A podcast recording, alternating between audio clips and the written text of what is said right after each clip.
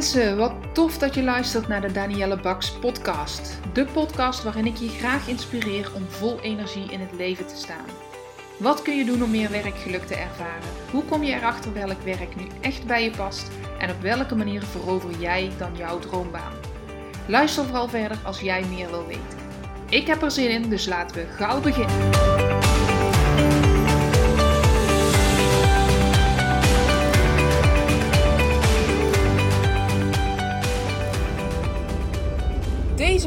Is geïnspireerd op een van mijn klanten.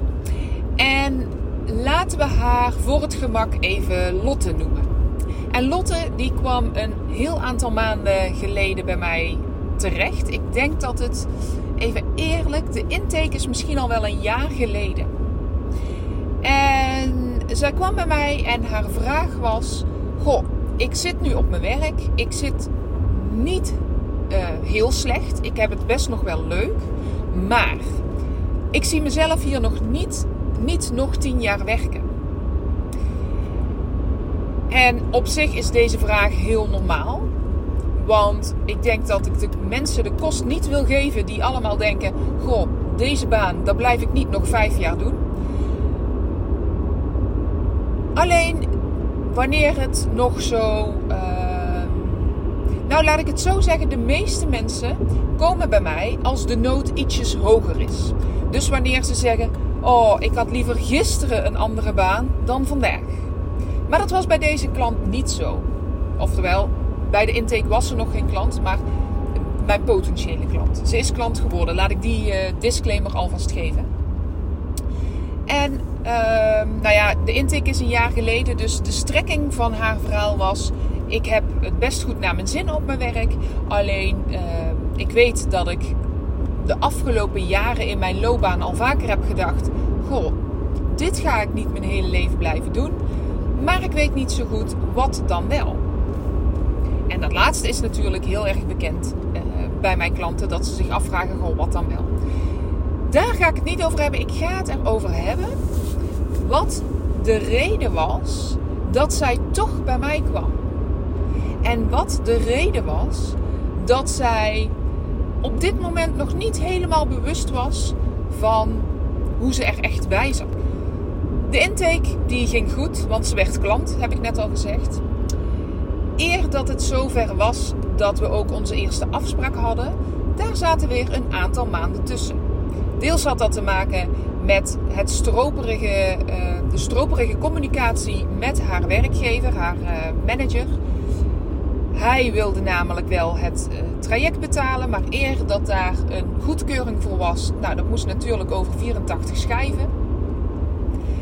En uh, het was in de zorg. Het zal je dan misschien ook niet verbazen dat het daar over meerdere schijven gaat. Non-profit merk ik in de praktijk uh, dat daar net iets, ja, dat dat, dat proces tot ja, het is goed, je hebt goedkeuring, ga dat loopbaantraject doen.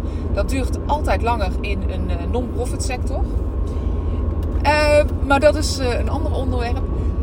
Dus we kregen de goedkeuring.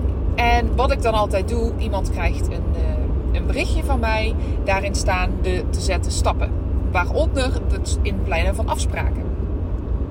En met dat inplannen van die afspraken merkte ik ook weer de laid-back houding van Lotte. Op dat moment had ik al wel een onderbuikgevoel, maar het was bij mij ook nog niet helemaal helder waar dat vandaan kwam. Ik dacht, nou ja, ze heeft weinig uh, haast. Alleen maar mooi. Iemand die voordat de, de nood hoog is al aan de bel trekt en zich goed voorbereidt op haar toekomst. Maar niets was minder waar. Want als ik nu achteraf kijk, ik heb uh, deze week mijn laatste gesprek met haar gehad, dan zie ik een wereld van verschil. En gelukkig zag ze die wereld van verschil, zag ze dat zelf ook. Want wat was er nu aan de hand? Ze was gewoon heel erg bang voor het onbekende. En dan heb ik het niet alleen over het onbekende van, goh, waar ga ik terechtkomen? Wat is dan die functie die bij mij past? Want dat vinden eigenlijk al mijn klanten wel spannend. Je weet iets niet en dat is ook heel normaal dat je dat spannend vindt, omdat je nog niet weet waar je terecht gaat komen. Maar die angst zat hem ook in het stukje: Ja, en ken ik die mensen dan wel? En gaat me dat dan. Nee, natuurlijk ken je die mensen niet. En die spanning zat hem ook een deel in. Ja, maar gaat mijn team wel leuk zijn? En hoe zou het zitten met de reistijd die ik dan heb? En hoe groot is het team dan? En hoe zit het dan met mijn salaris? Ga ik daar niet te veel op inleveren? En ja, jeetje, kan ik daar ook wel doorgroeien met de mogelijkheden die ik dan wil? Of is, is die volgende stap, is dat dan het ook meteen? Deze dame had zoveel angst op de verandering dat ze ook heel veel vragen had. En heel terecht. Alleen wat gebeurde er steeds in de afgelopen jaren? Ze vroeg zich iets af. Ze dacht: ik wil eigenlijk wel een stap maken.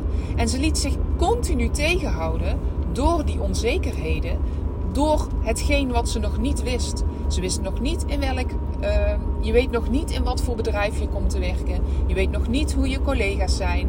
Je weet nog niet hoe je salaris is. En jij zoekt naar de punten die hoort zijn. En dat is logisch, want je weet nog niet waar je gaat werken. Maar al deze onzekerheden lieten Lotte uh, stilstaan lieten haar bevriezen. Want ze dacht: als ik daar allemaal geen antwoord op heb, dan kom ik nu niet in actie. En dat was ook de, de reden dat ze dus geen haast voelde om een beslissing te maken en om nu afspraken te plannen en om achter haar manager zijn vodden aan te zitten. hey, keur mijn, uh, mijn loopbaantraject eens goed of niet, maar ik wil starten, zoals ik gewend ben bij andere klanten, die willen gewoon gisteren al beginnen. En bij haar was dat dus niet zo. En de reden waarom ik nu deze podcast opneem, en ik hoop dat ook maar één iemand het hoort en daardoor toch in actie komt. Want stilstaan is achteruitgang. En dat hebben we bij haar ook gemerkt. Want gaandeweg het traject, wat dus bijna een jaar heeft geduurd, van de intake tot de afsluiting, gaandeweg het traject stond zij de eerste afspraken nog redelijk stil. Niet op de bewustwording. Want daar zat het goud voor haar en voor heel veel trajecten. De bewustwording van hé, hey, hoe ziet mijn werk er nu uit? En het onder woorden brengen waarom dat het niet past en waar dat de frustratie zit. En waarom dat ze het gevoel had, hier zit ik niet nog tien jaar. Maar Lotte stond wel stil in haar hoofd van, goh, wat wordt nou mijn volgende stap? Dus het laatste, ik denk pas de laatste twee maanden, kwam daar beweging in. Dat ze dacht: oké, ik ik, ik moet niet pas over een paar jaar of een jaar een andere baan. Maar de nood werd hoger omdat ze voelde: ik wil nu een andere baan. Ik ben blijven staan de afgelopen acht tot tien maanden.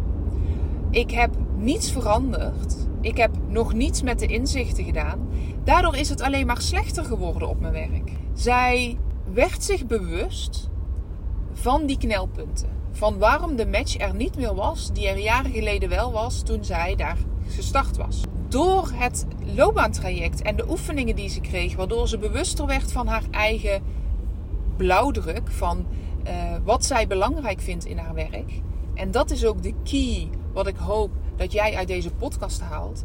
Wanneer je helder krijgt waarom de match er nu niet is met je huidige werk, dan gaat die noodzaak groeien om die stap te gaan zetten.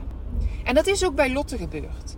En wat er nog meer bij Lotte is gebeurd, toen ze eenmaal dat gevoel kreeg: oh, maar nu weet ik, dit zijn de redenen waarom het niet matcht, kon ze niet anders meer dan die stap zetten om toch in gesprek te gaan met andere uh, werkgevers, met mensen in een ander bedrijf, met mensen in een ander vakgebied. Ze is met drie personen mee gaan lopen. Uh, ze heeft daar gesprekken mee aangegaan. Ze heeft daar al haar vragen gesteld. Waarvan zij weet: dit vind ik belangrijk om te weten in mijn werk. Ik wil weten hoe het zit met mijn team. Ik wil weten hoe het zit met doorgroeimogelijkheden. Ik wil weten hoe het zit met wat zijn de leuke kanten van je werk, maar wat zijn ook vooral de nadelen van je werk. Ik wil weten hoe het zit met de werkdruk. Uh, Want Lotte kan heel goed onder een bepaalde mate van spanning en van werkdruk, kan ze heel goed, is ze juist op haar best. En dat zijn dingen die heeft zij bevraagd. En doordat ze daar zo'n helder beeld van kreeg in die andere uh, bedrijven en met die andere mensen, werd zij zelf alleen maar slimmer en kreeg ze meer te weten over wat zij fijn vond en hoe dat het op een, op een ander, zoals ze hier in Brabant zeggen, zoals het in een ander bedrijf kan gaan, dat zij de noodzaak voelde groeien om wel in beweging te komen. Dus waar ze een jaar geleden bij mij kwam, denkende: hé, hey, ik hoef nog niet per se nu weg, had dat alles te maken met het niet durven, omdat ze het nog niet helder had hoe haar situatie nu was en waar ze naar verlangt. Zij had toen nog niet helder waar haar behoeften liggen. En dan ga je, dan gaat jouw, jouw hoofd, jouw oerbrein, gaat ervoor zorgen dat je in het veilige blijft. Dus ja, de nood was hoog genoeg dat ze een intakegesprek bij mij aanvroeg, dat ze met mij kennis wilde maken en dat zij wilde weten, goh, hoe zou jij te werk gaan en wat gaan we dan doen en hoe kan ik erachter komen wat bij mij past voor over een aantal jaar? En doordat we in gesprek gingen, kwam ze erachter, ja, die noodzaak die ik nu voel, dat gaat niet over over een paar jaar, maar dat gaat over nu. Ik ben nu al te ontevreden. Alleen ik durf nu nog geen beslissing te nemen. En ik kan me nog niet voorstellen dat dat binnen een jaar dat ik die beslissing ga nemen. Omdat ik het allemaal rete spannend vind. En mocht jij nou jezelf herkennen in het verhaal van Lotte. Dat je regelmatig denkt, ja, dit is nou niet... Ik word hier niet blij van. Mijn werk kost me energie. Ik haal geen voldoening meer uit mijn werk. Mijn werkplezier, wat een verschrikkelijk woord, want dat ken ik niet. Mocht je je herkennen in het verhaal van Lotte, dat ze zegt, of dat ze voelde: Ik vind het zo rete spannend, want ik weet niet waar ik terecht ga komen. Ik weet niet hoe mijn collega's zijn. Ik weet niet of mijn salaris wel uh, hetzelfde gaat zijn. Misschien moet ik wel inleveren. In die end ga je merken dat hoe meer helderheid je krijgt over waar jij behoefte aan hebt en wanneer een baan echt goed bij jou past, hoe makkelijker het wordt en hoe helderder jij gaat zien wat jouw volgende stap is. En omdat het helder is, kun je ook vragen: Goh, hoe zit het met het team hier? Dan kun je vragen waar jij zoveel behoefte aan hebt. Dan is het niet meer het toeval of we zien wel als ik daar aan het werk ben. Nee, want dan ga je die stap nooit zetten. Het is dus voor jou heel belangrijk dat je vraagt naar die punten waar jij behoefte aan hebt. Naar die punten waar jouw hoofd, jouw gedachten, jouw brein jou nu nog tegenhoudt om in beweging te komen. Want jouw brein denkt: ja, maar waar je nu zit, is het zo slecht nog niet. Die wil jou behoeden voor een slechte keus. Maar je hoeft nog niet een keuze te maken als je niet onderzocht hebt hoe jouw volgende stap gaat zijn. Als je nog niet onderzocht hebt wat de verschillende opties zijn en hoe daar het ruilt en zeilt. Wat het plaatje is en of dat plaatje wat jij schetst van die functie en die organisatie en die collega's en alles wat voor jou belangrijk is, dat plaatje wil je helder hebben zodat je dat naast jouw plaatje kan leggen van wie jij bent. En pas als de match oké is, perfect is, goed is, dan ga je die stap zetten en eerder niet. Dus je hoeft niet al in actie te komen om een handtekening te zetten. Je komt in actie eerst in, in eerste instantie om te onderzoeken, ja maar wat zoek je dan eigenlijk en wie ben je dan eigenlijk? En als je dat helder hebt, dan weet je ook waar je naar moet vragen. En sommige mensen menen bij een intake, ja, maar ik ken mezelf wel, ik heb mezelf, mezelf redelijk helder, ik weet wat mijn talenten zijn, ik weet wat mijn drijfveren zijn, ik weet wat ik belangrijk vind in mijn werk. Ja, als je dat echt wist, dan zat je hier niet want dan wist je ook waar je op moest letten in een volgende loopbaanstap. Of van mijn part, als je in je huidige bedrijf wil werken, maar je wil daar uh, je functie repareren, zoals ze dat dan zo mooi noemen. Als je wist wat jouw behoeftes zijn, hoe jij in elkaar zit, had jij dus uh, had je de actie al genomen. Dan was je al op onderzoek uitgegaan. Het feit dat je deze podcast luistert tot dit punt, wil zeggen dat je ergens getriggerd wordt, dat het ergens een raakvlak heeft met wie jij bent. En denk nu maar eens na. Heb jij het dan allemaal wel zo helder? Wat zeggen die gedachten van ja, maar zou ik in een volgende stap wel dit of ik heb angst voor dat dit niet helemaal goed is? Wat zegt dat over jou? Mocht je je nu herkennen in dit verhaal van Lotte, weet dan ook dat het mogelijk is. Het is mogelijk om helderheid te krijgen wat jouw volgende stap is. Dat heb ik zojuist verteld. Onderzoek doen naar jezelf en naar de mogelijkheden die je hebt. En pas wanneer je alle informatie hebt die jij nodig hebt, dan kun jij een keuze maken. En dat kan niemand voor jou beslissen, dat kan jij alleen. Jij voelt dat, oké, nu kan ik een keuze maken. En natuurlijk blijft het spannend, want 100% zekerheid hebben we niet in het leven. En natuurlijk kan het ook spannend zijn, omdat je erachter komt, nou ja, op salaris lever ik iets in. En ik had nooit gedacht dat ik dit zou zeggen, maar dat vind ik oké. want andere punten die ik heel belangrijk vind en die heel goed bij mij passen, die zitten hier wel in. Dus ik ben bereid om op dit gedeelte een stapje terug te doen. Of, nou ja, de doorgroeimogelijkheden zijn misschien niet zoals ik ze voor ogen had. Maar alles wat er omheen zit, dat bevalt me heel erg goed. Dus ik ga deze stap zetten. Of je denkt, nou ja, de, de collega's kan ik nog niet helemaal inschatten met één ochtendje meelopen. Maar de rest, daar ben ik zo enthousiast over. Deze, dit risico durf ik wel te nemen. En die momenten die komen. Dus herken jij je in het voorbeeld van Lotte? Op elk gebied wat ik zojuist heb verteld. Weet dan, er is verandering mogelijk.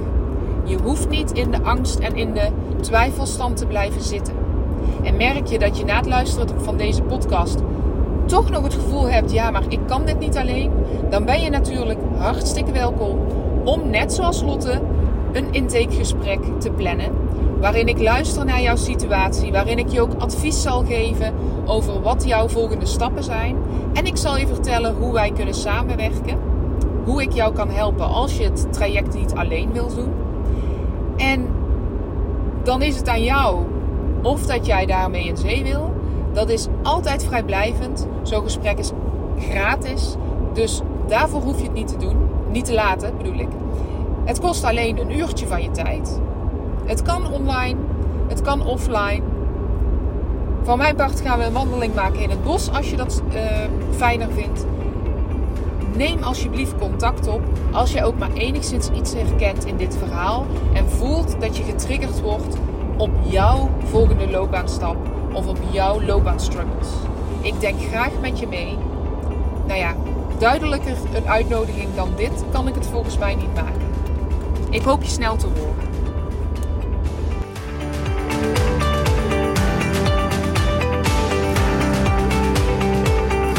Mensen, dank je wel voor het luisteren naar mijn podcast. Mocht je deze aflevering interessant hebben gevonden, maak dan even een screenshot en tag me op Instagram Stories. Ik vind het ontzettend leuk om te zien wie er luistert en door te delen inspireer jij ook anderen. Hartstikke bedankt alvast en tot de volgende keer.